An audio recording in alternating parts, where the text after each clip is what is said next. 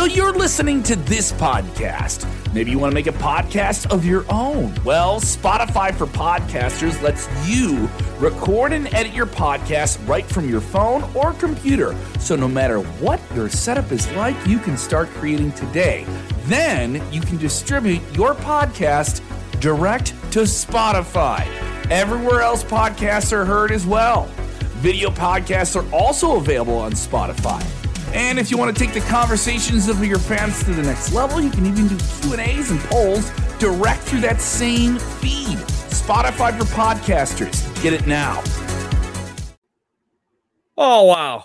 Oh, wow. My head is spinning. How is my head, my gigantic head, still on the top of my thin pencil neck geek of a neck? Because the wrestling world is blowing up. This may be the busiest news week in wrestling in oh, yeah. years. Years. Rick Ucchino is with me. I am Kev Kellam. This is our weekly deeper dive than everything else we do the rest of the week. We go even deeper because we roll you up for I- the InSide Kradle. Rick, we're talking The Rock. We're talking The Rock today. The Rock is coming back. Are you? Do you feel it? You feel the electricity in the air? It's not static cling. Dude, it's too much. It's too much. Andrew Zar- Andrew Zarian dropped that news today that he's I, I forget his exact wording, whether it was penciled in or he's he's going to be back at Survivor Series in some way, shape, or form. It is his, the 25 years since his debut in WWE, which was at Survivor Series. And I, I saw that today. I literally tweeted at him. I'm like, dude, stop. No, you couldn't have sat on this for like a week. I mean, I get it. You can't. It's too much, man. It's it's there's too much going on right now in wrestling. Uh, we, we Punk, Bryan on top of freaking Goldberg, Cena, Keith Lee, Finn Balor. I, what? I forgot about ah! Goldberg. I forgot about Goldberg. I feel, I feel, like Charlie and Always Sunny, like where he's doing that, like you know that meme, that meme where he's going crazy because he's trying to figure everything out. That's where I'm at right now. I'm like, just stop. Right. Just All stop. Right, and, and, based off of our reputation, like you know, we stop recording at like 4 p.m. Eastern every Thursday, and usually at something else is gonna break. Something else breaks. We're gonna go into this hour-long conversation that you're listening or watching to right now. And Rick and I, based on today, just today, all right, you and I had a run sheet three hours ago that was completely different than the one that we have to go through today. We're going to get in all of it because we have to do our branding that we're already two minutes into the show with. Why, why not? Why not? Ah, let's take a deep breath because this is Sportskeeda Wrestling. This is the InSide Kradle. Watch out, watch out, watch out, watch out. Watch out, watch out, watch out, because the news is going to break. Are you telling me there's another news story right now? No, no, no, no, no, no, no, no, no, no. I, before we go any further, before we do our deep dive in anything, I have to mention, folks, you got four hours left if you're listening to us right now when we go on That's the right. air, four hours left. Go to my Twitter page at Rick Ucchino, R I C K U C C H I N O. For those who are listening on the uh, podcast feed, look at my pinned tweet.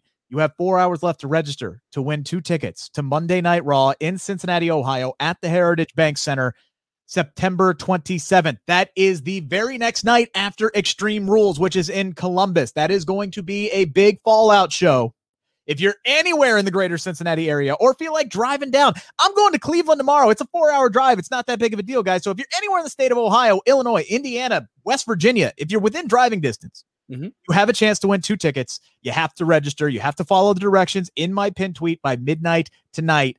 Eastern Standard Time. Actually, I'll even extend it out to the West Coast. Midnight out on the West Coast if you want to come in from that far. But mm-hmm. tomorrow morning, I'm drawing at random the winner and I'll announce at 11 a.m. on my Twitter page. So you're running out of time to register. So get on there and do that.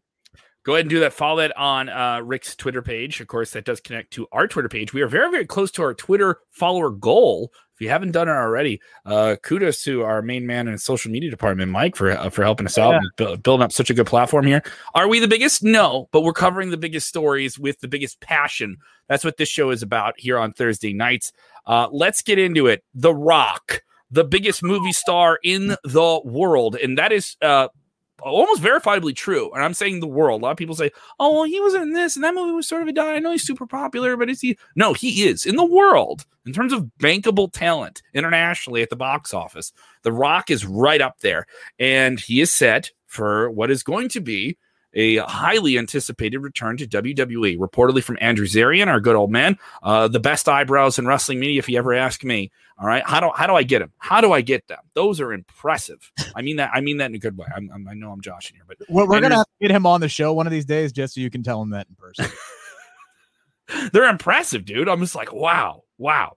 Uh, the Rock is returning to WWE. Now, this lines up with a lot of what we've been hearing. Uh, a lot of different things. The Rock was talking about doing something. The Rock has said he does want one more match, and likely that would be with his nephew, Roman Reigns. Now, that language, we're talking that language was in 2019. He was saying stuff like that. All right.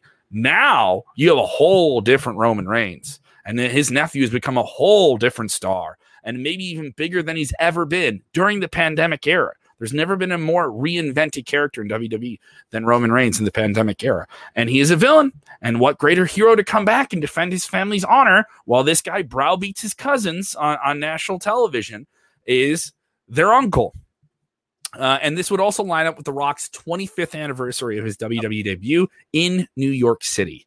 Uh, and this would be at Survivor Series, which is also, as Zarian reports, going to be at the Barclays Center.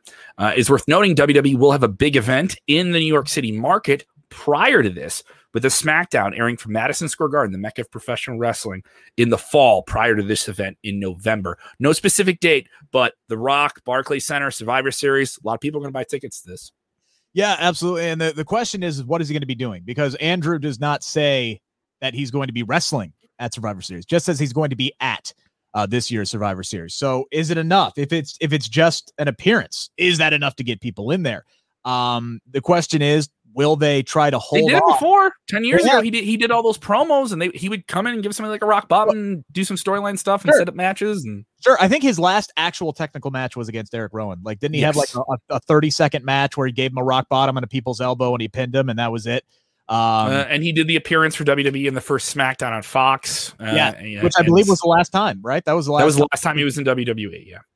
Um. So I mean, man, whatever he does, I think it it, it is going to be big enough, obviously, to draw him in. The the Rock is that huge. People have that big of an affection for him. Uh, even young wrestling fans know who he is, even if they've never, you know, actually seen him perform. Heck, there might be fans out there who are like, "Wait, Dwayne Johnson was a wrestler, and he's going to be at Survivor Series." Oh, I know he's oh, a wrestling. I, once, I saw him.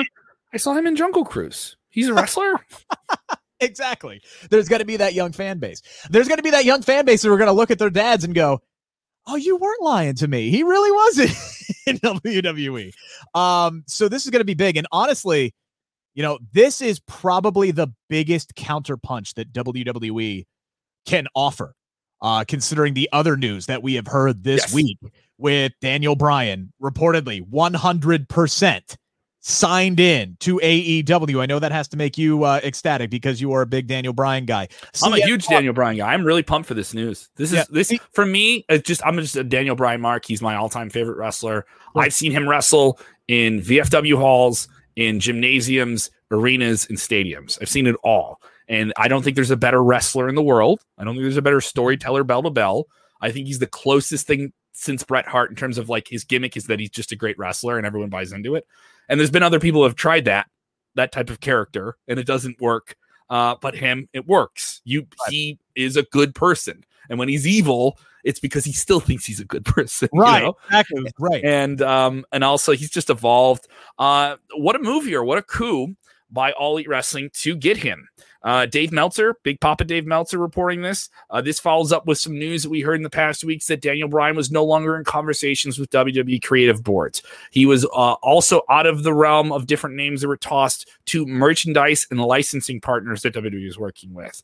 Uh, there was some talk early in the summer that he would return and that WWE is trying to like, make some big pitches. That also lines up with conversations that WWE reportedly had with New Japan Pro Wrestling yep. about trying to make some type of partnership that would allow Daniel Bryan to do what he really wants to do, what he's been verbal about. He wants to have matches with people he's never had matches before, and he wants to have a big match in New Japan, likely in the Tokyo Dome.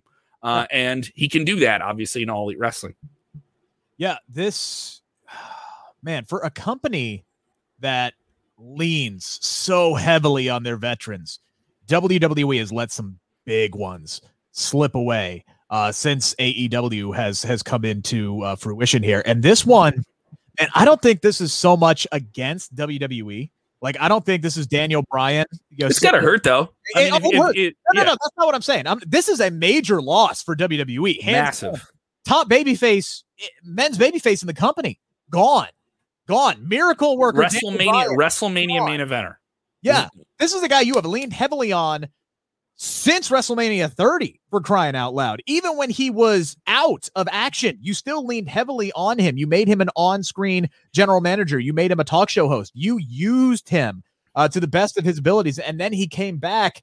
And he he main evented WrestleMania again uh, for you guys. This is he a WWE champion again. Um, this is a guy that you have leaned heavily on. He is a major star. He was your top babyface on SmackDown when Roman Reigns beat him and he went bye bye and his contract expired. So mm-hmm. this is a major loss. That's not what I'm saying. What I'm saying is, I don't think this is Daniel Bryan. And again, I don't know for sure. I don't think this is Daniel Bryan saying, you know, flipping the middle finger. No, WWE. I, I, it, is, li- it lines up with. On, this is all on the great work that AEW is doing and opening up the the the forbidden door and bringing in and just working collaboratively with all these different companies with impact with new Japan, doing doing the things whatever. that WWE won't do right you know? or, or at least to this point. Yeah. They can, they can sit here and say hey we're open for business but are you really? Because we haven't seen it.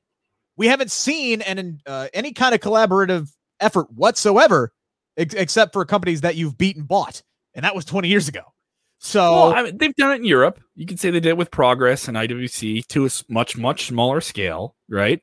And the whole purpose of this New Japan conversation, which uh, our very own Sid gave me a ton of crap about because we were arguing about whether or not it was legitimate. I spoke to people that said legitimately to me that, like, yes, WWE and New Japan were talking within the last year. All right. And the big, a big portion of that deal was can we figure out a way for Daniel Bryan to go there? And can we trade some talent and do some things here? And some of it was based on the predication of the pandemic. All right, we you yeah. you have some TV ready guys that we could use. We have some guys we can send over to you, and that sounds that's a very big thing for WWE to do. Is that off the table? I don't know, but Daniel Bryan's in AEW, and I think that's the biggest thing. The time frame for him to show up in All Elite Wrestling is also even bigger. I think uh, you you you can't mess up this moment. As you saw with John Cena showing up here at the end of uh, Money in the Bank, you have to do it a very specific way, and you got to protect the secret. Now the secret's out. Daniel Bryan's going to AEW. Now it's just a matter of when is he showing up? Right. Can that moment live up to the expectations? Uh, are we going to hear the final countdown? Is he Bryan Danielson? I assume he is. I was uh, going to be that. Yeah. Yeah. Um. So the talk is that he's going to show up at Arthur Ashe Stadium. This will be the biggest live non WWE crowd since 1999 for professional wrestling in North America, and it'll be in the shadow of New York City. Uh, and that is the time frame for him to make his debut. Uh, that's is that before or after? That's before or after All Out. Am I correct? Which which date again? I'm sorry. The Grand Slam show in New York City. Am I correct? I'm, I'm trying to think of dates here off the top of my head. What, what what's the date of the Grand Slam show? Uh, I think it's August, uh, September. September. Um, because All Out is uh, September 5th. So this would be after. This so would be after. That. All out, by the way, coming to or uh, excuse me, Dynamite coming to Cincinnati for the first time ever uh, on the eighth. Just right after that, I know uh, Jon Moxley is uh, excited about that. My fellow Cincinnati uh, brethren, uh, he's uh, he's excited to come back home and bring Dynamite to Cincinnati. So I'm going to try to get uh, on the horn with him. And sorry for the lack of prep here. AEW Dynamite Grand Slam going down September 22nd at Arthur Ashe Stadium in Queens, New York. Just you know, New York City, basically. You're in the, in the yeah. shadow of it here. So that is the destination for him to return. That, uh, that would be that would be if you could do that on that day. Imagine that, because it's not just Daniel Bryan we're talking about either. No, we're gonna light it. We're gonna go to the next guy here. We we could be talking about maybe three weeks after CM Punk showing up in Chicago at All Out. Now that's not that's not a guarantee. He's in talks to be looking for an in-ring return. This was a uh, Fightful Select report. Uh, Sean Ross Sapp was the first one to break the internet yesterday. Uh, when when he when he dropped that, I, I literally I I sent him a DM. I'm like, dude, are you trying to break the effing internet right now? we we we have had a major shortage of uh. There's been a major shortage of some uh, major websites across the internet today, and I I I'm gonna say, if your Google's not working, you can personally blame Sean Ross Sapp for that.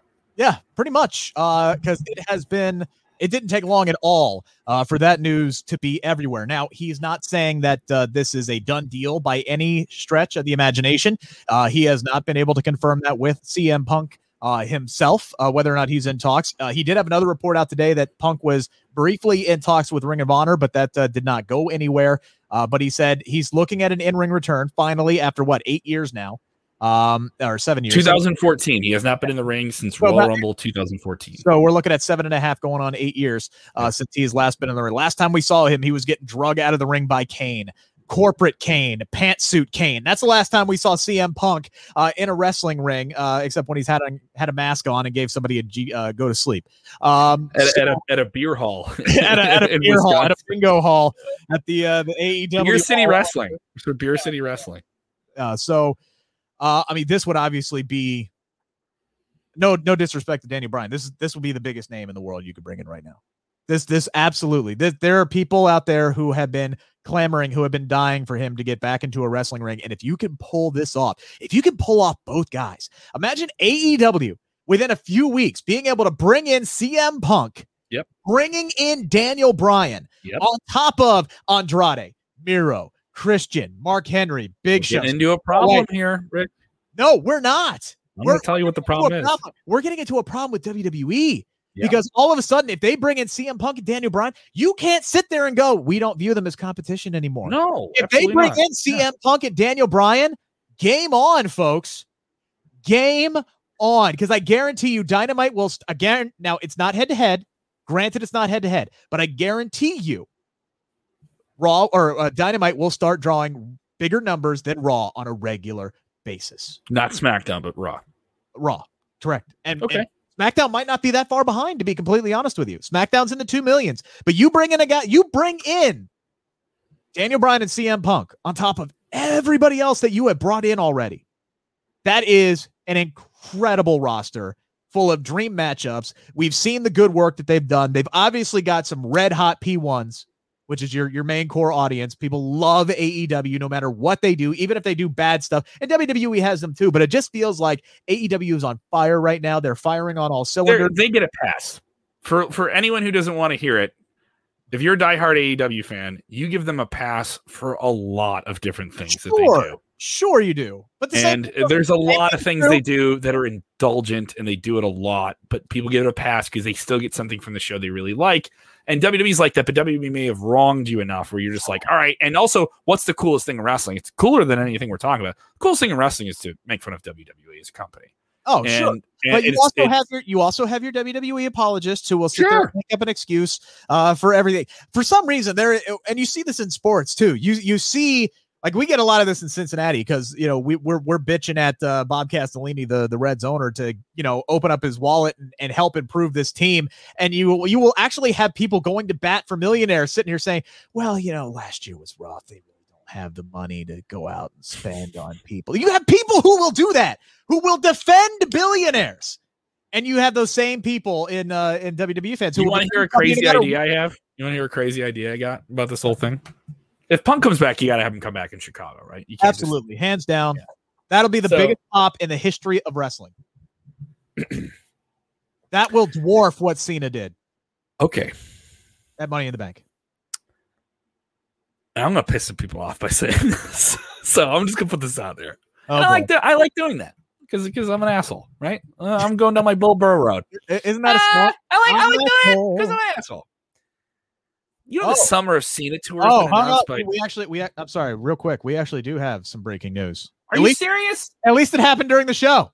What? At least it happened during the show. Let me take the punk thing off. I don't get to do my CM Punk theory theorization. you can, you can. We we don't have a whole lot of time to dive into this. It, it shouldn't be that big of a shock, but Thunder Rosa is officially all elite. She has signed okay.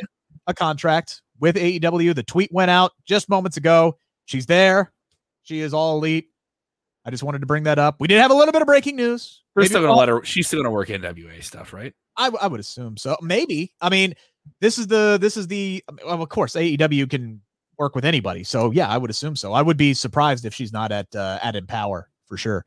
Um, and I've talked upcoming I talked with women NWA show. Yeah. A couple of people who say there could be some other AEW women at uh, Empower as well. So that makes sense. All right. So, anyway, my, so my, my theory about CM Punk here. Yes, go back. So everyone just think assumes going to go all elite wrestling, right? right? But it's worth noting our man Seth did not say he signed. He said the most likely destination right now in terms of who's out there and who could be creatively accommodating in terms of what he has stated he wants to do, in terms of have matches with people he hasn't had matches with, Yes. all those different things. I'm saying, yeah, I think it's going that way. But there's always, if we've, if we've learned anything in the last year, expect the unexpected. Don't think the theory, oh, I was going to get Lesnar and Lashley. I, I, I heard enough people talk about it on the internet, so it's going to happen. It doesn't always happen, No, right? does not. Uh, we never knew Roman Reigns would come back. When Roman came back, blew everyone away last summer. Blew him away. All right. Now he's the biggest thing on the, on the planet. If WWE sees this news and they know they got The Rock and they know they got these other unfinished things, okay? Their pitch is ton of money, ton of freedom, ton of creative control. Come in and work a Brock Lesnar schedule. The Summer of Cena tour is all set. John Cena is going to be at all these live events for WWE leading up to SummerSlam. You know which one he's not scheduled to appear on? August 2nd, Allstate Arena in Chicago. That is the one he is not on. The one show he is not set to be at.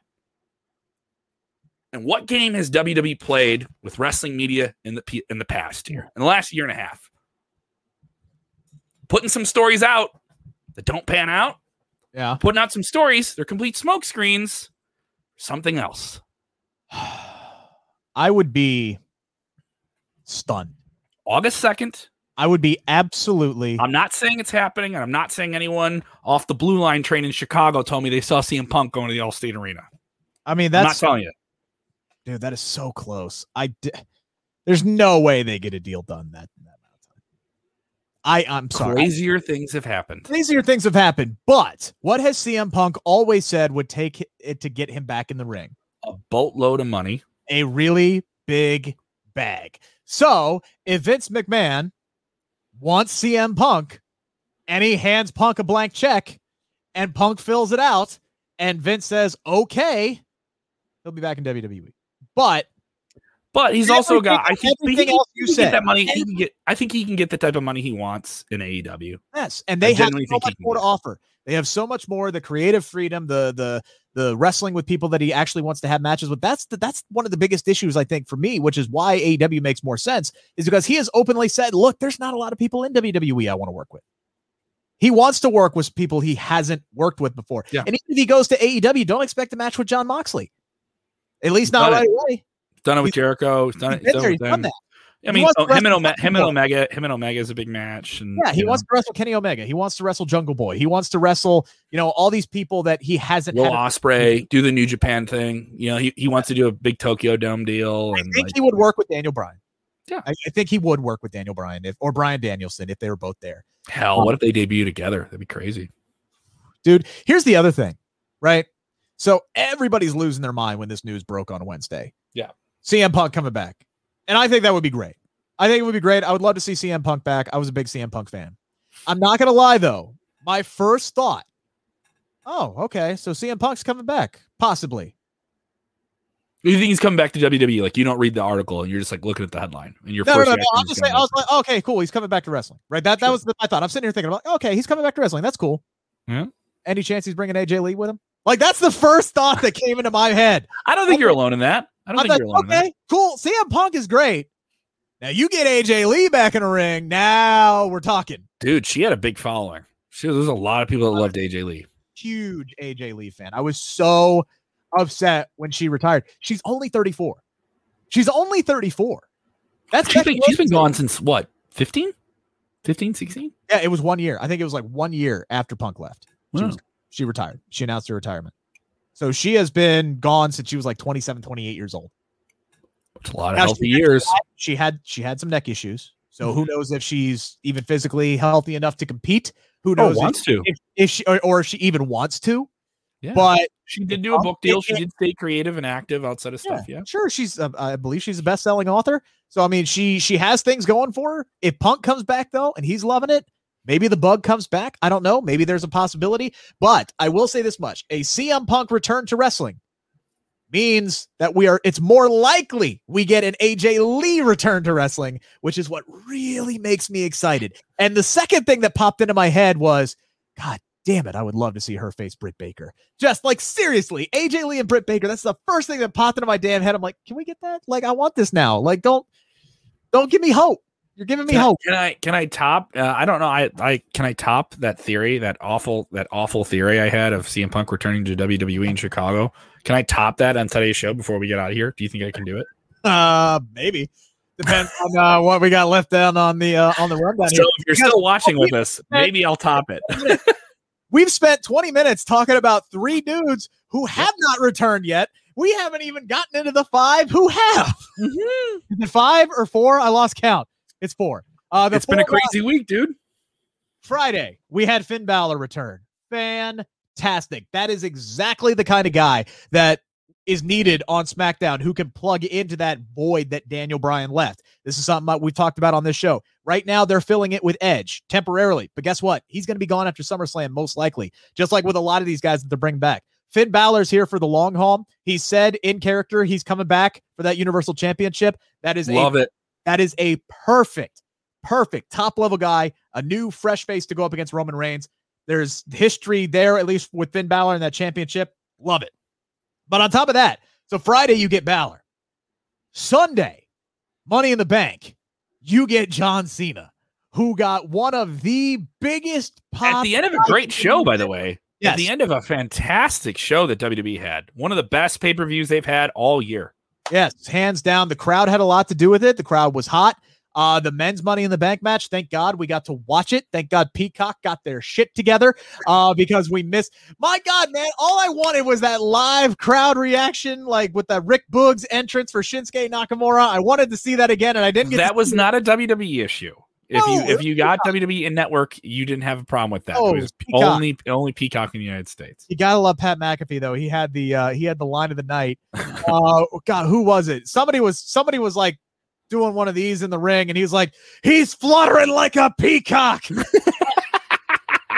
guy, the guy. That- I wonder if somebody gave him that line. If somebody gave him that like pop end line uh, in his ear. But if, if- either way, uh, lo- love I Pat bet- McAfee. I bet he got a talking to for saying that. I bet he got a talking to for saying that. Whatever, whatever. But It was that funny. so damn good. He is so good at his damn job. John yeah, Cena's back in WWE. Biggest pop you've ever heard all, all year. Got to be the biggest one I've heard all Oh yeah, we've only had live crowds for for like three weeks. Hang on, hang on. My mom's calling me. I got to be a good. Oh. What? Jeebus, criminy. So yeah, John Cena returns. You get the biggest pop in the world. Fans losing their mind all over the globe. He's back. He's coming after Roman Reigns. Monday night, he comes out and he says, Look, I'm coming after Roman Reigns for one simple reason. He's an asshole, and I think I need to take him down a peg or two. Perfect. All Yep. I needed. I didn't Yep. need some long explanation. Nope. All I needed was John Cena saying he's tired of Roman Reigns shit and he's coming to knock his teeth out. That's all I needed. And I he cannot. wait he says he's great. He says he's great. The people tell him he's not great. I know I'm great because the people tell me I'm great. And, li- and like so, like that Walter Payton phrase, perfect phrase. Uh, remind me a little bit of The Rock. The way he was f- setting up certain things, he was grabbing something from pop culture and working it into what he does, and uh, and but also like when he had to be serious, he could like turn the switch. Uh, it was just great. Also, they really utilized the John Cena celebrity name. He did a he did a video on his own social media 10 minutes before Raw. Raw's in 10 minutes. I'm gonna be on Raw in 10 minutes. Make the appointment, get in front of your TV. Uh, John Cena's gonna be on Monday at Raw. John Cena's gonna be on SmackDown. And you saw the rating. The overnight rating went up by nearly 20%. That is hundreds of thousands of extra people watch this show. WWE storming the demographics on Monday Night Raw, one of the most watched television shows WWE had uh, for the Monday, for release Monday Night Raw uh, this year. Yep, absolutely. And so yeah, John Cena, home run. Uh, he's going to be here through SummerSlam. This the tour of Cena. Friday night, he's going to be in Cleveland. So am I, by the way. Uh, so stoked to be at a live event uh, again. I'm actually going to get to sit in the crowd uh, this time. WrestleMania, I was in the press box. This time, I'm going to be amongst the people. That's uh, great. You Cleveland. I'm stoked, dude. I'm absolutely stoked. You know, I, it still bothers me that I have to watch uh half the show uh on a TV screen. Oh, the big Rolling Loud deal, huh? which, by the way, tomorrow night in Miami, Carmella, the most beautiful woman in all of WWE, Mhm. uh, is going to be facing Bianca Belair Speaking of Carmella, for the SmackDown Women's Championship. I talked to Carmella today, and I'm going to give you a little nugget a little nugget, little taste of that interview. The full thing is going to drop tomorrow on the Sports Sportskeeda Wrestling YouTube channel, but uh, we uh, will play a little clip uh, with Carmella uh, coming up here in a few minutes. So we had Finn Balor, we had John Cena, but wait, ladies and gentlemen, there's more. But each one of these next three guys comes with a little bit of controversy. And I don't mean it I don't mean in a controversy as like, oh, it's a bad thing that they're bringing these guys on, but each one of these things you could I'm going to do it. You could nitpick. You could absolutely nitpick a little Oh, bit. you want to get my tweezers the, out? the- the way they were brought back. The way they were brought back. The biggest surprise, the biggest surprise for me was Keith Lee. And I was so damn happy to see Keith Lee back this week, just as a lot of people were. We don't know why he was gone, but we haven't seen him since February uh, when he beat Matt Riddle. Back when Matt Riddle was still Matt Riddle and not just Riddle. Um, you know, and he he was supposed to be in that uh, United States Championship triple threat match where Riddle won the title, uh, and he couldn't do it because of an injury. We haven't seen him since then. He comes back, faces Bobby Lashley in an open challenge, loses clean as a whistle. I know there are some people who didn't like that. Then they bring back Goldberg in that same segment. Here comes Bill Goldberg down to the ring to do his typical You're the champ. I'm Goldberg. I'm next because I say so. Let's go. We're going at SummerSlam. A lot of people take issue with that, as do I. He got a huge reaction when he came out. People weren't Sure, he sitting on their did. But we're going to break down each one of these one by one. But then the one that I thought was the most egregious was you had Karrion Kross. Okay. Karrion Kross gets brought up to Monday Night Raw. The same Karrion Kross who the has been- NXT champion. the NXT World Champion, Karrion Kross, gets brought up. Dominant in singles action, hasn't lost, beaten the likes of Adam Cole, Pete Dunne, Finn Balor. Uh, name them. The the Tom- decimated Tommaso Ciampa within minutes. The, he's Johnny the Roman Reigns of NXT. The creme de la creme of NXT. He's decimated them all. Ruined him. Ruined Didn't everyone. Chance. Nobody had a chance of beating this guy. This guy was unstoppable. And he's heading towards this massive collision with Samoa Joe, where we're going, oh, finally, Samoa Joe, the Samoan wrecking machine. That's the guy who's finally going to be able to outmuscle Karrion Kross. But In 90 damn seconds on Monday, they had Jeff Hardy beat Karrion Kross. Jeff Hardy, I get it, former world champion, guaranteed Hall of Famer. This mother trucker lost to Shane. Mom, mom, it's my friend Rick. He's yelling about wrestling. I'm sorry. Sorry, I'm on the phone with my mom again. My mom's This guy calling me again. this guy was losing to Shanky. He was losing to Jinder Mahal in minutes. He lost to Elias. He lost to Jaxson Ryker. This ain't world champion Jeff Hardy. They give him his old theme song back, and suddenly he can just beat this unstoppable monster in 90 damn seconds. What are we doing? well, here's the thing, Rick. He needs no more words, and it, that empowers him. Ah! oh my god. Way to take everything, all the hard work that that Triple H and everybody involved with NXT has put into building this guy up and just taking a massive shit on it. The aura's gone. The aura is gone. I don't Well, I this don't- this plays into news that we got from WWE uh, NXT this week. They are on a different schedule. Uh, their next two weeks of television uh, will be taped. All right, and the reason for that is they're moving over to Syfy, uh, and that's because they're going to be kind of preempted off of USA Network because of the Olympics. Yeah. Uh, in Tokyo, which are their own very uh, stressful thing at the moment. Yeah. And so that's happening. So they taped a bunch of different things. It is reported by WrestleZone. Am I allowed to legally say that? Uh, so uh, Spoiler WrestleZone. alert! Spoiler alert! Spoiler alert! If Yeah. you do not want to know this, fast forward about five minutes from now. No, we'll go about 30 seconds. It'll take really easy. Okay, They- whatever. They're, they're doing a segment leading up to this match that we're going to get where Samoa Joe is returning to the ring. They've been teasing and alluding to it. And that this is why he's back in NXT, which is awesome. All right. It was the coolest thing they did this week on NXT. And they just said, gloves are off. Okay, you can you can fight again. So they're gonna do him and Kross, which I think is awesome, but is the edge off of that match because that very smart crowd at the Capitol Wrestling Center of only a few hundred fans, die hard WWE NXT fans, are now turning on the legitimate monster that is their champion and started chanting Hardy. Yeah. Hardy, Hardy. Um, kind of weird, don't you think?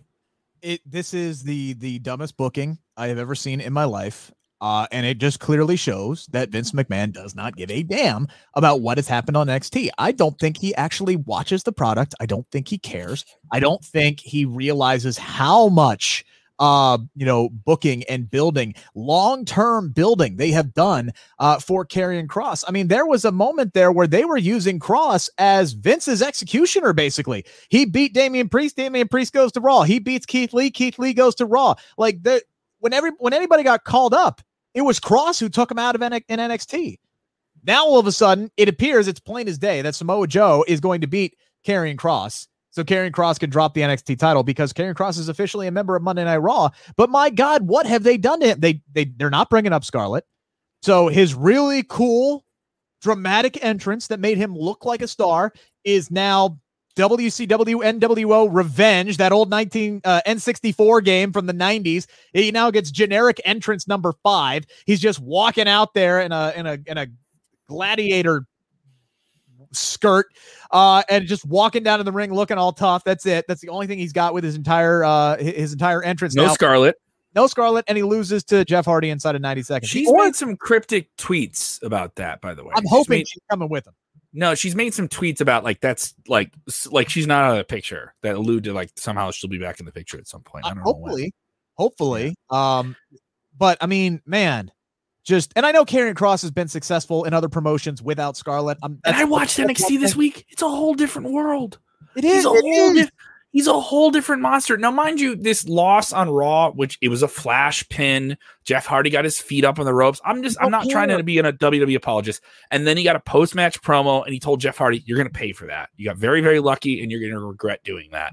And so, he, I think, hopefully, maybe there's some, maybe there's a reason they did this, right? I, I gotta, I gotta hope that there's some reason they did this. i don't Uh, know but it, it I, I don't know if there's a long term scenario here, but as far as first impressions go, that does not look good for Karrion Kross. It does not look good for NXT. I mean, if you're a casual fan and you're sitting here and why you, would I care about the NXT champion if he got pinned in two minutes? yeah, exactly. Why would I care to watch NXT if that is how much stock that Monday Night Raw puts into the NXT champion? Look, dude, look at a difference of like five, six years makes. Remember when Kevin Owens came up and he beat John Cena clean? Yeah, yeah. John Cena as the NXT champion. Compare that to what Karrion Kross got this week, and it's it's unforgivable. You can't forgive that. It was ba- it to me. It was a message to NXT that you are now not even on the same realm. Just think about to two years ago when I they don't know about that. Survivor That's Series. That that's like purely speculative. I don't know about that. to me. John Alba, uh, somebody who I tried to get on the show uh, this week, he did have a report that came out that That follows up your argument here. Yeah, says that WWE views NXT internally as developmental again. Uh, that was a John Alba report. Try to get him on the show, talk about it a little bit. Uh, scheduling conflicts. Maybe we can get him on uh, next week to talk about that. Um, but I mean, yeah, I think that was pretty damn evident by the fact that they don't care. They, they just you could see what they did to Karrion Kross, and they just don't care. That that to me was a message that NXT does not matter. I don't. It lines up in another way. You know, the next NXT takeover, their pay per view payoff, right, on Peacock is going to be during SummerSlam weekend on the 22nd, SummerSlam on the 21st. A little bit of a flip, right? Usually NXT gets the Saturday night slot. Yeah. So, uh, you know, Peacock wants to do this NBC, you know, takeover Saturday night kind of concept of, of what Peacock is and and own weekends with television. A couple weeks after that, they're going to have more football, and a couple weeks after that, they're going to have Saturday Night Live back. So it makes sense, you know. So why they would want to do Saturday nights and have something on Sunday.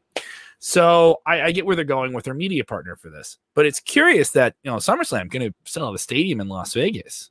There's a lot of other venues you could run in Vegas the next day at a smaller scale for a few thousand people. I'm not even saying an arena.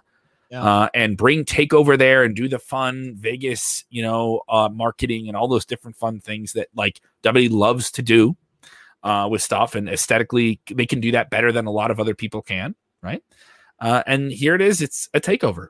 It's takeover 35, and it's on the 22nd. And it look, you know, I, I guarantee they will put on a fantastic show, and those have been really, do. really good shows. They always do. And I guarantee you that, spoiler alert, spoiler alert. I guarantee you, Samoa Joe and Karrion Kross are going to absolutely kill it. It's going to be a great match, but the aura is gone.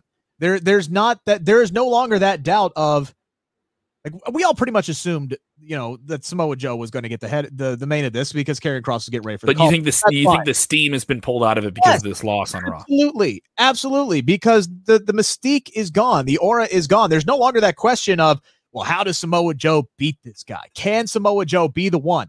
Can they can they flip it? Can they get it back by then? That's plenty of time. Then we're talking like a month.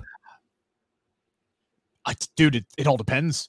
How how much more can Raw screw up Karrion Kross in the meantime too? Because he's going to be pulling double duty. He's going to be on Raw traveling for the next few weeks. They've already taped NXT in advance, so he doesn't have to bounce back and forth between each show. which is good. Well, How You much? know. How much damage? Now, granted, he could come out on Monday and absolutely decimate Jeff Hardy inside of four minutes. I think that's going to happen. Maybe. I think that's going to happen. I think that's going to happen. I don't know.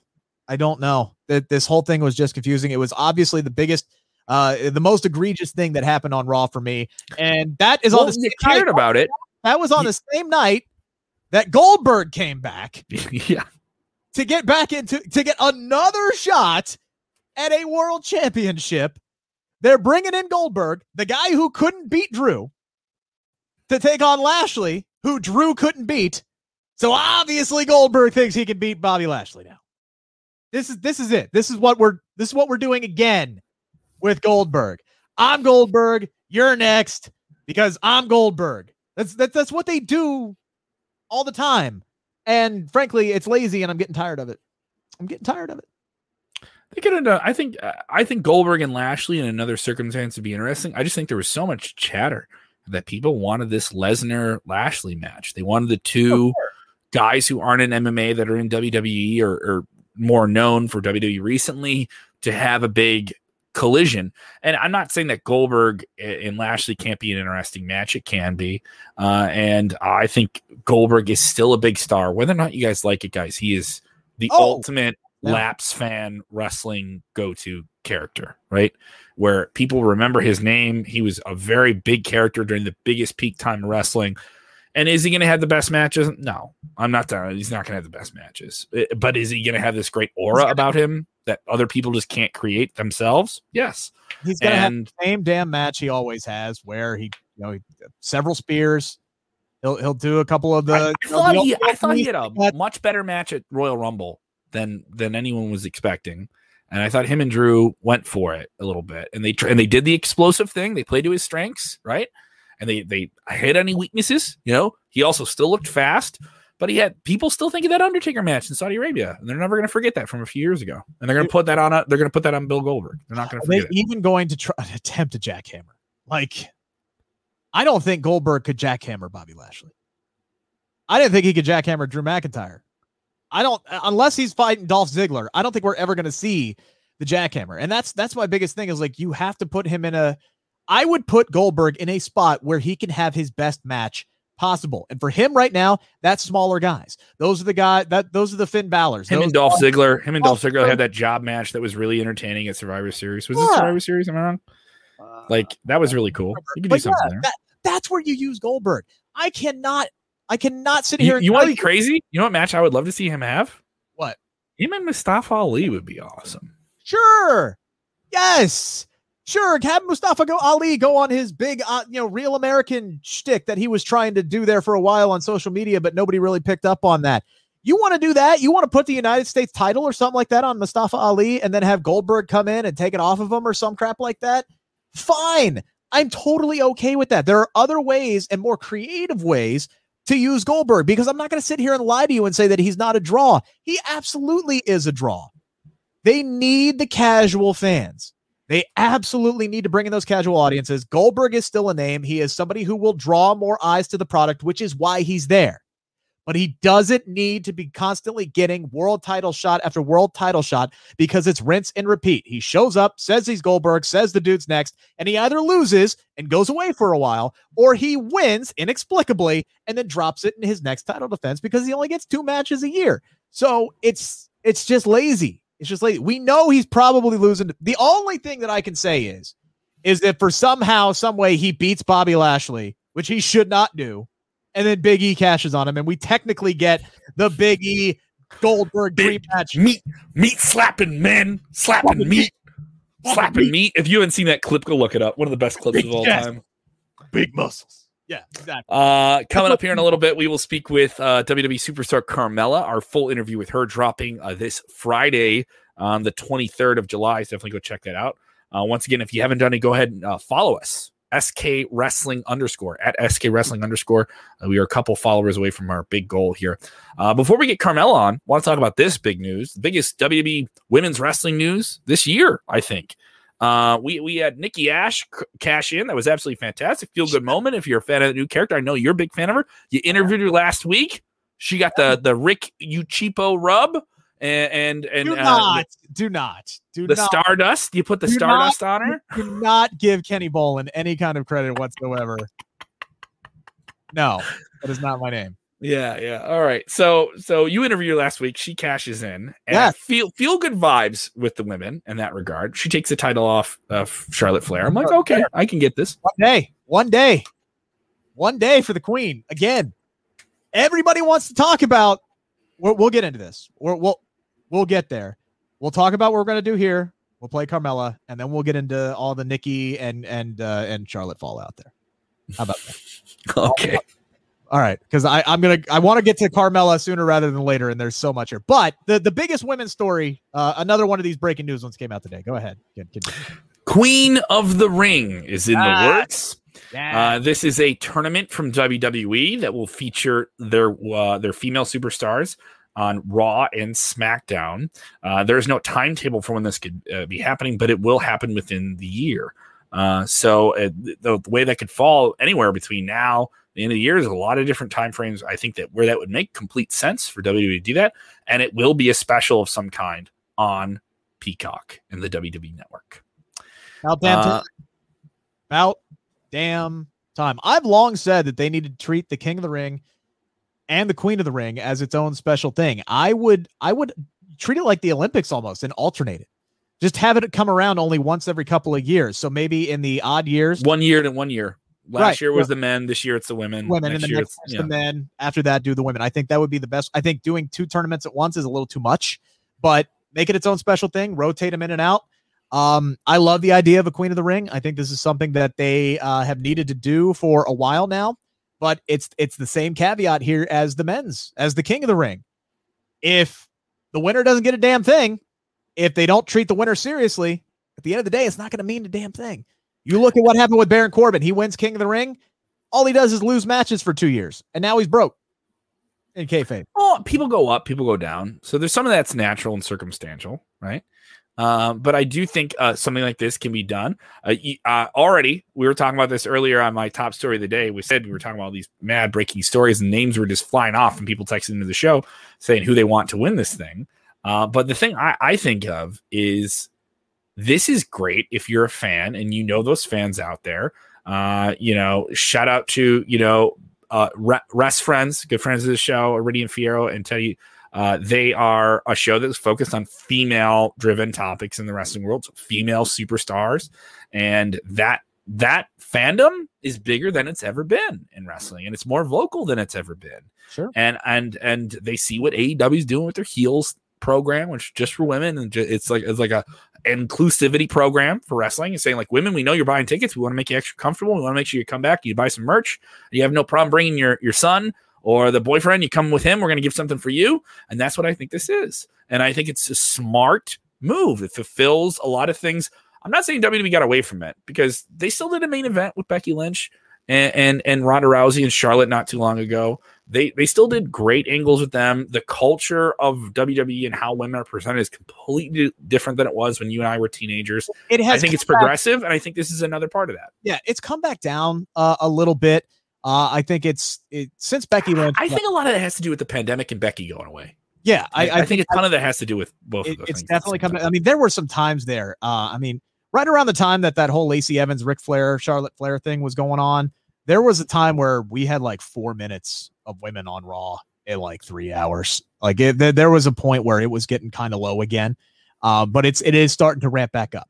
And this is this is another thing because this is again going to we you want to build you want to build new stars you want to build up that next that next generation They did a fantastic job. And again, give a whole lot of credit to Nikki, uh, to Nikki ASH, uh, for for taking this character, transforming herself, and then they they they did it. Everybody said it was a shock when she won Money in the Bank, and I'm like, guys, if you look at her booking, this made total sense. This was easy to call. She didn't get a monster reaction when she came out on Sunday, but when she oh. won the match, people were on board. Oh, you know, I thought it was a very creative. People were crapping on the finish too. I thought it was very creative. Oh, loved it. And then and then when she cashed in on on Monday, everyone loved it because they hate oh. Charlotte. You know, and you took the bell off Charlotte. If you don't have heat, you don't have a good baby face. And you know this everybody wants to to crap on Charlotte and say, well, she she it had wouldn't, another, it wouldn't have meant much it wouldn't have meant as much if she pinned Rhea. It wouldn't have meant it would have meant it would not have meant as much. It would have meant something. Obviously, she's winning right. a title, right?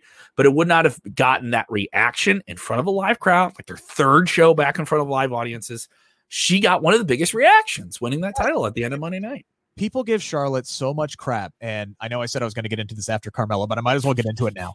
Uh, she, everybody says, I'm like, all of her title, all of her title reigns are pointless. No, they're not all of her title reigns are to put over other people. She wins the SmackDown Championship in order for Becky Lynch to complete her to to make her and, and it means something, right? And it means so something. SummerSlam 2018, she wins the title to, to to get Becky's heel turn. Heel turn didn't work, not Charlotte's fault, but it was still a tremendous moment. It's what launched Becky Lynch. Uh, it helped launch her into the stratosphere. All right, so a month later, she drops the belt to to to Becky. Uh, she takes the title off of Asuka ahead of WrestleMania 35, so Becky could make more history uh, in the main event. She wins the SmackDown Women's Championship, so Bayley could cash in on her. She wins the SmackDown Women's Championship again, so Bayley can do her heel turn. And then she wins the Raw Women's Championship, so Nikki Ash could cash in Money in the Bank and get that monster pop.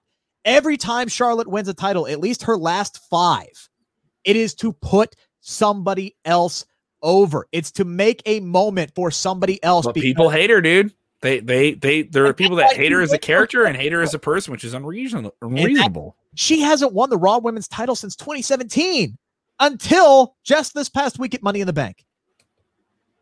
Charlotte and Rhea can continue their run. They don't need the Raw Women's Championship, which is why putting it on Nikki Ash is so damn brilliant. One, title makes it perform in this case. One, because I have said from the beginning if this Nikki ASH almost superhero hero character is going to work, they have to treat her seriously and they have to book her strong. And that is exactly what they have done. Didn't get off to a great start with the two minute challenges, didn't get off to a great start, but they kept rolling with it. It was a very, very slow build. And then all of a sudden, they cranked it up to 11 this week. And now, Nikki Cross, who was off TV months ago, is the Raw Women's Champion.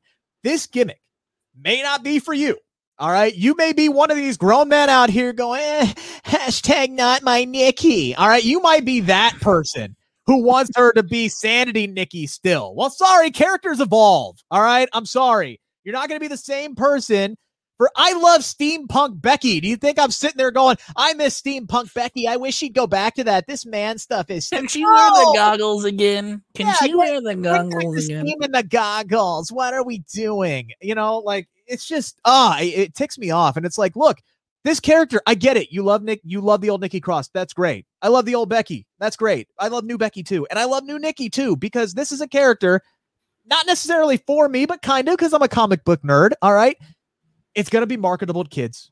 Yep. And the fact that you have a superhero character alone my God, the marketing, the How soon until the merchandise gets rolled out? It's not out there now.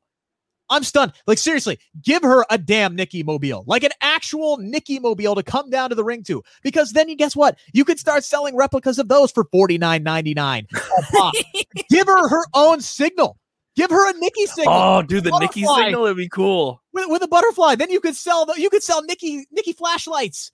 I mean, seriously, it's endless. If you all, if you all up your cell phones, I'll have the power to get in the ring and win the belt Seriously, back. This gimmick is money in a literal sense. If the MCU had been around when Hurricane and Mighty Molly were around, my God, man, those characters would have been hotter than they already were. This is the perfect time to introduce a new superhero or almost a superhero character. I'd give her her own Robin. I've tried to give her my uh, my my resume, saying if you need somebody, I'm there. Don't know, I, Rick. I could take a bump. Damn it! I don't know, Rick. I don't know, Rick. I could do, don't like that idea. I don't. I could do it. I'll, I'll, I'll be I'll be her boy wonder. I don't care. Boy Wonder, man, will- child I- wonder. I will be you know. uh, Call me Butterfree or whatever. No, that's, that's Pokemon. Uh, I don't care. Whatever. I don't care. I'll be Caterpillar. All right. I'll just be. All I'll right. caterpillar. I'll come down to the ring. Whatever you want, man. I'll do it. But this is a money character, and she believed in it so much she took it to WWE, and now they have strapped the Raw Women's Championship on her. But WWE doesn't have creative freedom, guys. They do for certain people. They if do. you pitch the right idea, It- they have they have cre- you know what they they have creative freedom, but they also have creative expectations. sure. So I think I think that's something as well. Uh, but also I'll, I'll I'll give it to her. She pitched this character and is getting it somewhere. Like yeah, I'm not saying it's there, but she's getting it somewhere. And then putting the title on it means they believe in this a little bit longer term than I think people think they do. Oh, by the way, uh, Alexa Bliss got a hell of a pop over the weekend too. For all those, She people, did. all those people out there who said, "Oh, this supernatural stuff sucks." Well, guess what? It's not for you. She was it's not for over. guys. It's not for dudes. This is And you know for this is you know. I'm going to take it one step further, and I even talked when I talked to Nikki Ash on uh on on what, was it Thursday last week, Thursday or Friday last week. You can see that whole interview up on the Sportskeeda Wrestling YouTube channel right now. I asked her, I was like, "Look, could we see something between you and Alexa? Because the way that you two have gone your separate ways, my goodness, I see Batman, I see Joker. Let's go fight forever until you eventually team up again." I would do Alexa and Nikki at SummerSlam for the Raw Women's Championship. Let let Charlotte and and Rhea do their thing. You know, I don't know what their plan is. I don't think we need another Charlotte Rhea match. I would actually try to team them up and have them go for the the tag team titles myself. That's the progression I would go with them. I like that idea. are I'm not, I'm not opposed to that. because they are so similar and it takes them out of the the women's title picture and you could open it up for new opportunities. And I they can still have I bangers. They Yeah, can still go out there and have banger matches. I don't know? like I don't like Alexa and Eva. Like I don't I don't know where they're going with this. I don't I don't like that direction. I let's fast track Alexa and get her going with uh with Nikki because right now I don't know what the plan is for Nikki Cross. I hope she's not going up against Becky Lynch when she returns eventually. Which by the way, I would have lost a ton of money had I bet somebody that Becky was coming back this weekend because I guaranteed that on last week's show. And she's Well, the crowd wanted it. Oh my The, god. the crowd, the crowd wanted it for sure. That's the other thing. Fuck yes. Pardon my language, but fuck yes, Rhea and Charlotte because they flipped that crowd. What a, what a performance! at the What a beginning that match- marvelous performance! Money in the bank. They're getting the Becky Lynch chance at the beginning of the match. Everyone wants Becky Lynch. They don't want this match that's been played out on WWE television for months now, but it's the first time they've had it in front of fans, right? Yeah. That's the first time they ever had that match in front of fans. So there is something in that, but it's been on TV. They did it at WrestleMania like two years ago, the first one in front of no fans. So like they they've done this match, they've done it a lot, right? And and so here it is. People are turning on, and it's WWE fans, right? There is a lot of smart marks there. We got to turn on something, right? We want Becky, so we want to turn on this match. And that moment, I think, is something that Charlotte or someone is going to bring up when they talk about her career and her career is done. There's going to be people in the locker room, and it may it may not be something as impressive as her first championship victory or the eventual shot that she gets to break her father's championship record, right? The, Right. That type of thing, which I think is going to happen. Oh, by the Um, way, uh, just real quick, the fact that they actually clarified how many championships she has this week was also great. Uh, too, and another indication, by the way, that they consider NXT to be a developmental is because they're no longer counting her two NXT title reigns. so now she's at eleven. All right, she's at eleven. She's She's back down to eleven. She's back down to 11 now. I love the explanation. We finally know they weren't counting the tag team title reign either because they're sitting there talking about she's going for her 14th women's championship. And I'm like, bullshit. No, she's not. Uh, so she's at 11. Anyway, go ahead. That sucks that NXT doesn't count. But uh, Charlotte did this thing though, and so did Rhea as well. I'm not counting seeing Rita wasn't. You got to have a good dance partner. They have a packed house. It's the first WWE pay per view back in front of a crowd in a long, long time with expectations through the roof. And they are going on many, many great matches before them. They are deep in the middle of the card which is a tough position, and you have another Money in the Bank ladder match come up. You have Roman Reigns, the big top act, and you don't even know you're getting John Cena at the end of the night, right? Yeah. And they want their big returns that they've heard about on the internet. And Becky Lynch is the big one we heard about. We know she's in Dallas and she's going to come out. So screw this match. You guys are just here to take stunners from Becky Lynch. That's what you're here for. So let's just crap. And she flips the bird. Yes. She's like, no, I know the run sheet. I know what I'm going to get you to do. You're chanting back key, back key. They got time, enough time, and a brilliant, brilliant pacing and brilliant. Brill- I love the vocalism that Charlotte started to do in the match. You heard her get louder in the match, and people drawn in 15,000, drawn into every little move, and then getting nasty. Rhea just laying her stuff in, and it was different. There was an energy from that crowd that was against them, and they flipped it. Tell Oh. me a match that starts with people turning on it before they even touch to this is awesome by the time it ends. Yes, brilliant performance by them. And I thought Charlotte flipping the bird saved that match, started it, gave that match an attitude to it. Um, because they were, to be honest, they were set up for failure in this match by the booking. People had no clue who to root for. This the build to this matchup was not great, but the match itself was fantastic. And it started with Charlotte having the wherewithal to go, fuck you people. All right. You're not going to take my match away. Do you know who the F I am? And yes, I realize I said the F word and then bleeped it out seconds later. I'm trying to limit the amount that I say on this show. Do you, you. know who I am? I'm Charlotte Flair. This is Rhea Ripley. We are two of the best at what we do, and we are putting on a banger of a match for you now. F you people. And then, yes, by the end of it, they're chanting, This is awesome. You know what it reminded me of? What's that? It reminded me of SummerSlam, Seth Rollins versus Brock Lesnar. Yeah. Crowd was just all over Seth because they wanted to hate his guts. And by the end of it, when he won the WWE championship, loved them. they loved him. It was a damn miracle. It was a miracle that he pulled off that night. when people crap on WWE, I point to moments like that. I'm like, you bought a ticket. You bought a ticket to show up and say, well, I'm not here because we're WWE. I'm here for this individual wrestler, and that's why I'm here. Right. But then I see moments like that. I'm like, they know how to do that because they're in WWE. Yeah. They know how to do that because they're in front of those audiences like that all the time. And that is a top. And everyone who goes off in Charlotte and says she's only there because she's Ric Flair's kid, shut up. How many times do you have to be proven wrong and wrong and wrong and wrong? And this is another example of her being one of the best professional wrestlers in the world. I got so much crap on Twitter this week when I, I brought up the fact that her last five championship runs have been a combined 45 days, like less. And I said, actually, she is uh, long overdue for an extended run with either the Raw or or SmackDown Women's Championship because she hasn't had it in a while. She's Mhm. always in the title picture, but she has. n- I mean, it's almost Rock esque when you look at how how long the Rock actually held the WWE Championship, even though he won it six times. It's not long at all. Same Mhm. with Mick Foley. He won it three times. He didn't have it long at No. all. I think one of them he only had like a few weeks, right? If that, I think three weeks. I think three weeks combined, maybe. Um, but for Charlotte, I mean, we're talking about back. We're talking about back with with Mick Foley. Imagine if if like Money in the Bank or anything existed. He may be a three time champ in four days. He got three weeks because he had to wait seven days to defend the title again. Uh, for Charlotte, she's losing it minutes later, days later, a day later. Um, and she does that to put other people over, and she does not get enough credit uh for for what she's accomplished. And uh, very soon, I guarantee you, very soon, she will have her championship run where she will get to hold a belt for a while. People are going to hate it, but it is long, long overdue. Now, back to the Queen of the Ring because we, we we're going to bring this back full circle here. I bring up Queen of the Ring because Louis Dangoor, uh, for Give Me Sport, uh, friend of the show, friend of us uh, on social media, uh, when the Queen of the Ring news broke, he was like, okay, well, this is a slam dunk. Charlotte needs to win the first one.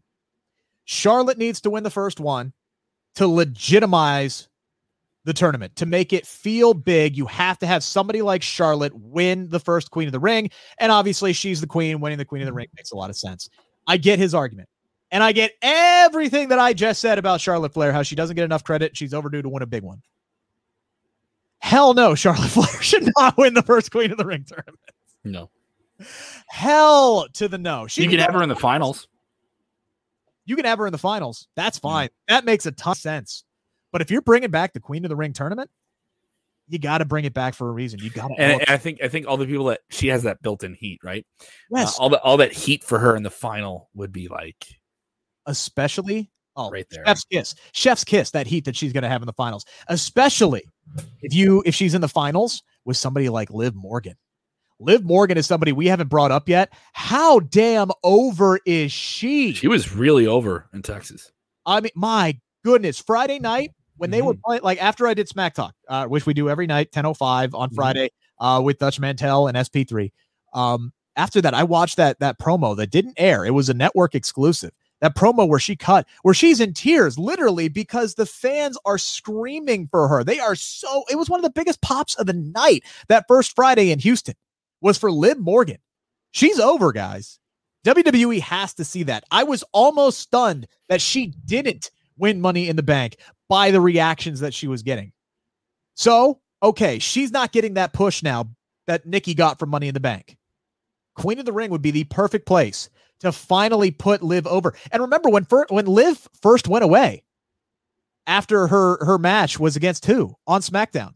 What happened when she went away?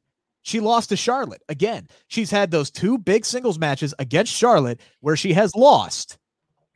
Now, the third singles match could be the finals of the Queen of the Ring tournament where she wins. She finally gets over. And then you know what? You give her a damn title shot because it doesn't matter who wins the first Queen of the Ring. It'll be legitimate as long as you book the winner legitimate moving forward and make it realize that it means something. If you give her a title shot and a title victory, all of a sudden you're getting the Stone Cold treatment there, baby. If you give her a crown and a cape, you're giving her the Baron Corbin treatment, and that don't work for nobody. Doesn't. Let's get into our conversation here before we close out the show. This is a teaser. You get the full interview on the Sportskeeda Wrestling YouTube channel. We will sneak that audio out as well on our podcast feed. Uh, she is without a shadow of a doubt one one one of the more heat getting superstars in all of WWE. She's gone on. She has gone under quite the transformation in the last year or so, uh, and continues to be somebody that moves the needle and does some very creative things uh, off of SmackDown. She's on the most viewed television show in wrestling, SmackDown. So she's certainly a real player in the business. I'm talking about Carmella. What do you think of this conversation? Give us a little bit of a teaser for this coming. I, dude, I loved it. She's uh, another one of these people that is uh, very down to earth, uh, very open. Um, you know, didn't didn't beat around the bush with any of the questions that uh, that I brought up. It was a solid 15 minute interview. Had a lot of fun with this one. Uh, and yeah, we we talked about her big match, obviously uh, tomorrow, and very unique match because she's going to be wrestling at, at a hip hop festival. This this is a festival that travels, brings in millions Yeah. of, of fans, you know, worldwide. I'm not saying there's going to be millions there in Miami Friday night.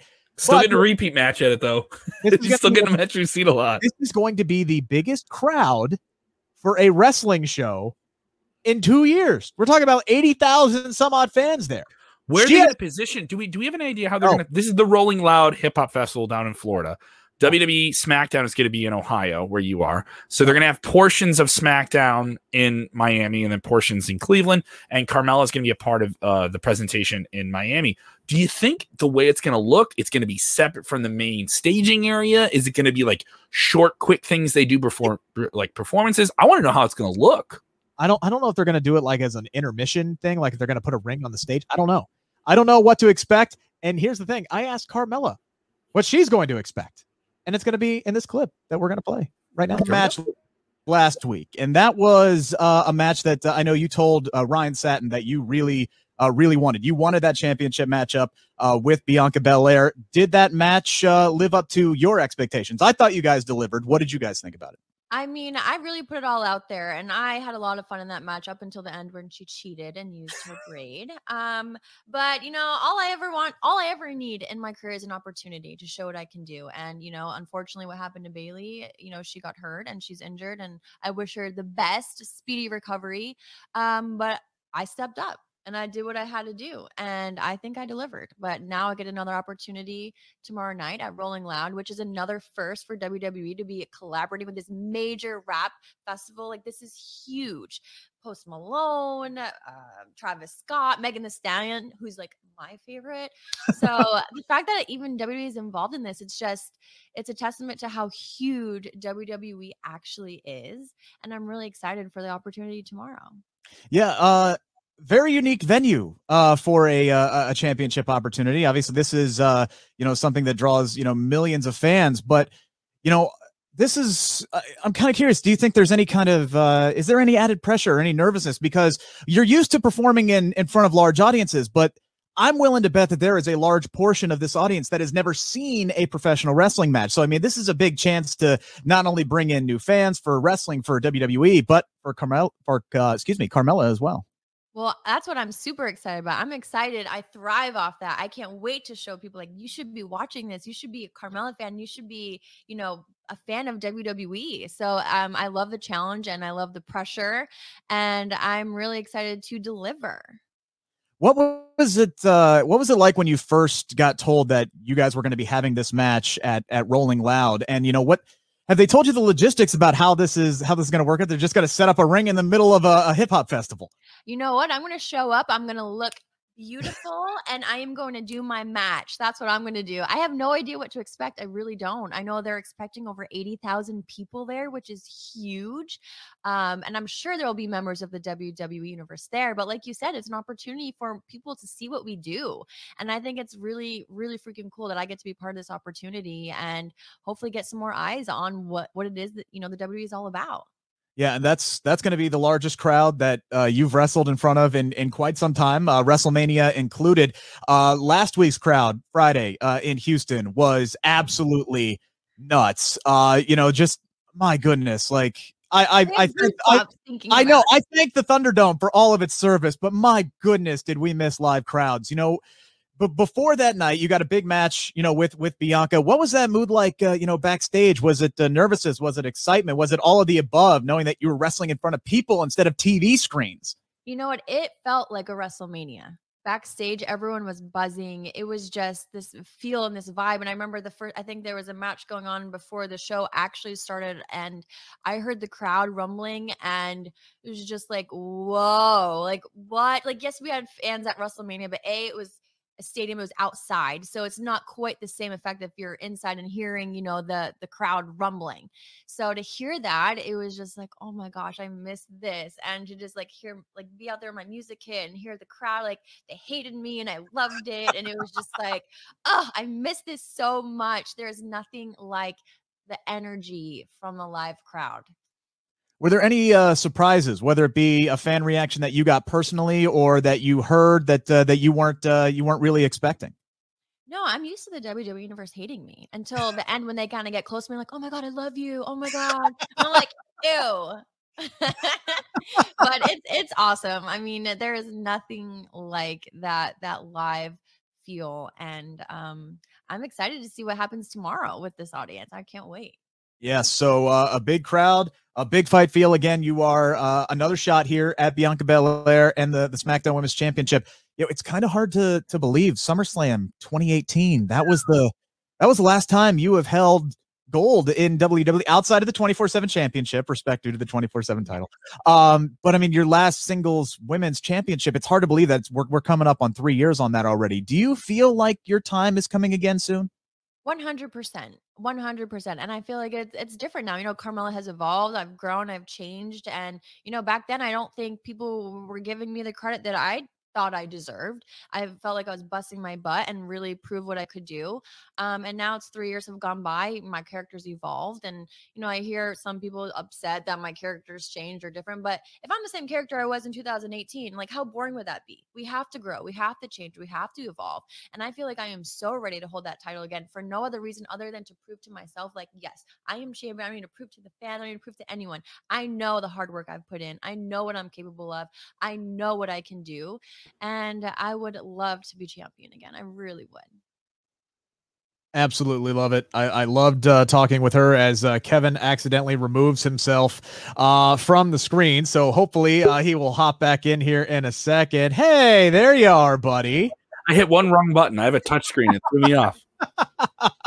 Butterfingers, Welcome slippery fingers, baby. Uh, welcome back. And you know what? I, I I I cut it right there because we actually did go into a little bit more conversation about uh, developing characters, and I brought up uh, um, Nikki Ash uh, specifically, much like the conversation that you and I had about that a little bit earlier. Again, that entire interview is going to drop tomorrow on the Sports Sportskeeda Wrestling YouTube channel, so make sure to check that out. Now, Kev. Yes. While we're talking about Carmella, who may become a two time SmackDown Women's Champion, uh, the last thing we're going to bring up here is there is a rumor going around this week that quietly and officially a already two time SmackDown Women's Champion has been moved back over to the blue brand in Naomi.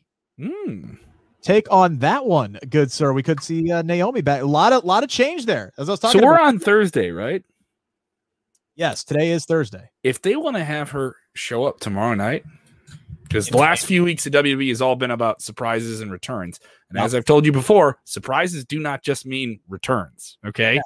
Um, surprises mean you get Finn Balor, who's been with WWE for a while. We just haven't seen him in a few months. And now he's on SmackDown again. He was on NXT for a long time. So I think the inverse of that would be that the reminder that though Raw had John Cena, SmackDown is going to have John Cena on and on Friday, and you're going to see much more of him on Fox. And I don't know if this aggravates anyone at NBC Universal, but SmackDown is the number one wrestling sh- television show right now. I don't know if that aggravates you if you're an AEW fan. It is the number one television wrestling show in terms of viewership uh, over the course of overnights. Sometimes its three day average is pretty strong going even into Mondays, and it does very, very well in terms of social media impressions. So Naomi coming back makes complete sense for them to do it this Friday under these circumstances, and maybe even uh, go ahead and uh, snatch her a piece of Carmella at Rolling Loud in, in Florida, That's possibly. not what I'm thinking at all. What are you thinking? Or I'm, I'm just saying, if she showed up this week in general, I just I think would, it's a I would put her in. Miami. I absolutely would put her in Miami. Yeah. And no offense to uh, Carmella. I'm not trying to make an enemy here. But after Bianca beats Carmella, Naomi shows up. Ooh, the showdown, the two of them in the ring in front of Naomi- like in front of like a completely different audience. Naomi shows up, and not only to talk about stare down, I mean she attacks her. I'm talking a. Are you saying no? Are you you turn Naomi heel? Yes, oh, oh, love it, slam love dunk, it, dude. slam Rick? dunk. You want to know why? You want to Rick's know? pick to click. It's Rick. It's Rick's pick to click. You know why? Because you put her in the damn bloodline. She's married Woo! to Jimmy Uso. Oh, I'm on board, dude. You I'm on put her in the bloodline, and not only that, you have her beat Carmel, or you you have her beat Bianca Belair for the SmackDown Women's Championship at SummerSlam. All the gold in the bloodline. Naomi, all- the Usos, and Roman Reigns, and have That's those. right. If you don't know Naomi, if you don't show. follow, if you don't follow the D- Total Divas show, you would have maybe you would have known it there. Uh, Naomi is married to, I believe, is it Jay? Is it Jay? Jimmy No, or Jimmy. Jimmy? Jimmy. She's married to Jimmy. Like they Yeah. legit, they're they're married. They're a couple. Uh, and I was like, that would be an awesome thing. I would love know- it. I don't know if she wants to do it. I It'd don't be know. cool. But then And you're getting rid of great. all the glow stuff. All the glow stuff goes away, and they, she Yeah. loved that glow thing. It was Oh. fun. She does, but again, evolution of character. How long has she been doing the glow stuff now? Since 2017. I mean, if she has an idea, she has something new. Again, this could be a thing where she comes over and Roman Reigns and Paul Heyman, they, you know, they they they mold her, they get her back to being the, the best version of herself. She wins the SmackDown Women's Championship away uh, from Bianca Belair. If if Sasha Banks isn't isn't the play here, because again, I'm looking at. I know they want to put on the biggest show they could uh, po- uh, possibly imagine. So maybe you Mhm. slow play Naomi a little bit here, and you have her be the person who attacks Bianca Belair after she successfully defeats Sasha Banks at SummerSlam. So okay, maybe that's the play, because admittedly, to the casual fans, especially now with the Mandalorian out there, Sasha Banks and Bianca Belair is a bigger draw to the casuals than it is for um, Naomi and Bianca Belair. Sa- Sasha Banks showing up on Friday would be a big deal too. it would be absolutely, and I do think they're going to use this Rolling Loud pa- platform to do some type of angle. Like I just Oh. don't think it's it can't it can't just be matches. It can't just be matches. No, They're going to do some type of angle to set some other thing up. And this is another possibility. We've heard the rumors on high that a certain uh, hip hop superstar it, it has been alluded to have some type of role at this year's SummerSlam in Las Vegas. And her name, her Ah. name is Cardi B. I'm I'm less inclined to think that's going to happen because Cardi B recently announced that I believe she's having a second baby. Am I correct? Yeah. So yeah. I'm less inclined to think that we were hearing those rumors for a while, and uh, Cardi B's themes uh, music was used as a theme song for the, I will for the advertising. I'll say this much. If it's not Naomi, if it's not Sasha Banks, we could see Becky mm-hmm. Lynch return. And if she returns in Miami while I'm in Cleveland, I am going to be pissed off. Pissed off. Well, I think you'd be pissed off if any of these angles happened, and it happens in Miami, and you're in Ohio. But you're getting John Cena. You're getting John Cena. I know, I know, I know. But especially for me, my my number one top, you know, bucket list interview of all time. Big fan, super fan. Just look at the shit behind me. All right. you can tell I'm a big Becky Lynch guy. If I am at the show that she shows up and miraculously she shows up in another state, I'm gonna be pissed off that uh, I wasn't there to see that uh, in person. Uh, so, but I don't think it's gonna happen. I do think Sasha is the play here. I would go with Naomi, and I would put her in the bloodline. I think that's that's absolute money, and I think Naomi would crush that. I would love to see that happen. Hey, Rick, we've been talking about wrestling. We do, we've been doing Rick Ucchino's Fantasy Booking Thursdays here for a bit. I'm, I've had a great time. You've pitched some great stuff. I pitched some things that probably aggravated you, and uh, I had a good time. What I need to know from people watching or listening is, can you can you let some other people know about it? Can you just can you just pass it on? Just pass it on down the internet line to the old smart the old the, the smart next door. Maybe that fan that just told you like, hey, I heard wrestling's back and it never went away, but they're back in, right? Uh, this is a big time for wrestling, wrestling media. Obviously, we talked about a bunch of different stories. You listened to us talk about wrestling for an hour and a half. God bless you. We're so thankful for the time you spent Yeah. with us. Uh, you can follow Rick uh, once again and try and win yourself some of those Ohio Valley Raw tickets. It's gonna be a big date Yes. for them. At Rick Ucchino again. I'm going to draw the winners tomorrow at 11 a.m. Uh, so uh, again, yeah, make sure. Ooh, actually, that's going to be kind of hard to do because I'm going to be driving to Cleveland. But you know what? I'll get in a damn rest stop. I'll make sure I get the the, the right stuff going there, uh, and I will announce the, the winner at 11 o'clock uh, tomorrow morning. So you have until midnight tonight, wherever you are. If you want to come in from California, that's fine. I don't care. Uh, you have until midnight your time to to register, and we will draw those up. All you have to do is go to my page at Rick Ucchino, just like it's spelled on the screen, or R I C K U C C H I N O. Follow the instructions on my pin tweet. I'm going to begin uh, again, be giving those out tomorrow. By the way, one more shameless plug here. Uh, I have interviews up right now with uh, Johnny Gargano, with Natalya, with uh, Nikki Ash, your new Raw Women's Champion, and again, Carmella is dropping uh, tomorrow, and I might just have some more stuff out of Cleveland. You never know. Just keep an eye. On cool. just keep an eye on that Sportskeeda Wrestling YouTube channel. It's all. I, coming. I think we're gonna get we're gonna get some great uh, pop-ins from you from uh, uh, tomorrow night as well. And we'll have Smack Talk on tomorrow night as well, I will be making a uh, man on the scene appearance on Smack Talk which is pretty Sid- sweet. We're gonna we get we get to do an arena report. Yeah, Sid really will fun. be in the Captain Captain Kirk swivel chair, uh, and running things while uh, I'm having fun, uh, probably six beers deep. Uh, but I will make I, will I will make my uh, scheduled appearance on Smack. Well, you've, you've earned it. Stay safe. Have fun out there. Have a good time. Enjoy being back at the matches. I know you're going to have a great feeling with it as well. Uh, I am busy with AAW, the premier independent wrestling organization in the world. We build up to our next big date on FITE TV in August Savages and Kings. The return of Eddie Kingston to AAW. You can get your tickets at aawpro.com. That is aawpro.com. And you can order the event on FITE TV coming up in August, just a few Fight, weeks fight, away. Fight, Uh, fight, so that that is coming up as well. Um, doing live comedy again, which is absolutely fantastic. I've never felt more alive doing it. Uh, and I have a couple shows. I'll be at Detour Brewing. I'm going to be headlining Detour Brewing in Rockford, Illinois this Saturday night. Uh, and go check out all the stuff I'm doing on my Twitter page. It's all linked up there at the top at Did you realize I Kev Kellam. Did you realize What, Rick? Did you realize I was doing a Simpsons? Yes. Okay, just making sure. Uh, you know, I Fight, try to get, fight, fight. I, try, I try to get at least one Simpsons, reference in a week. So we get one in there. I'm you know what we need? We need a new. Simpsons wrestling game. The Simpsons wrestling game was such a bad video game. I remember being a wrestling fan, a huge Simpsons fan when that came out. I was so disappointed. You know a what? the, new Simpsons wrestling game. you know do what the greatest Simpsons game of all time was? What's that? Hit and Run. Did you ever play Hit and Run? I heard was- about that. The car game. Yeah, it's basically Grand Theft Auto Simpsons. It Yeah. was one of the best video games I've ever played. I played. it like once, just like I loved it uh, so much. messed around with it and stuff like that too. But that You could just run people over and they would just like flail and fly all dude over. do a dude do do a simpsons wwe episode they've been doing like that because they're simpsons are owned by disney now right so they've been doing all these mashups they did like a marvel one they did a star wars one they're just specials on disney plus and i watched the star wars one i was like oh this is so fun i know family guy did it but if they did something with wwe that'd be so cool I, i'd be i'd be so into that idea that'd be fun I, I guarantee you there'd be a lot of people. But how do you come on? Get the new day on The Simpsons. Let's go. What are we yes? What are we waiting for? when bret hart was on there it popped so hard as a kid i love that it was great all right we'll be back next Oh, real thursday quick, night Real quick. okay, real go ahead real quick. Uh, I know we talked about Fyter Fest like very, very briefly. Great show last night, but my goodness, I laughed way too damn hard at the exchange between Orange Cassidy and Sting. Uh, when when Sting was doing the little mini kick exchange, and then he did the the lazy ar- God damn it! I laughed way too hard at that. That was so good. that was so good. If you missed it, go check it out on YouTube. Okay, now you can close out the show. All right, we're done. Uh, did you enjoy the show? Go ahead and give us a like. Go ahead and share the link so you don't stink. You can follow him on the Twitter machine with those raw tickets. You can follow me, see me do the comedy thing. And I want you to do this most important thing. It's very, very critical that you do this no matter what.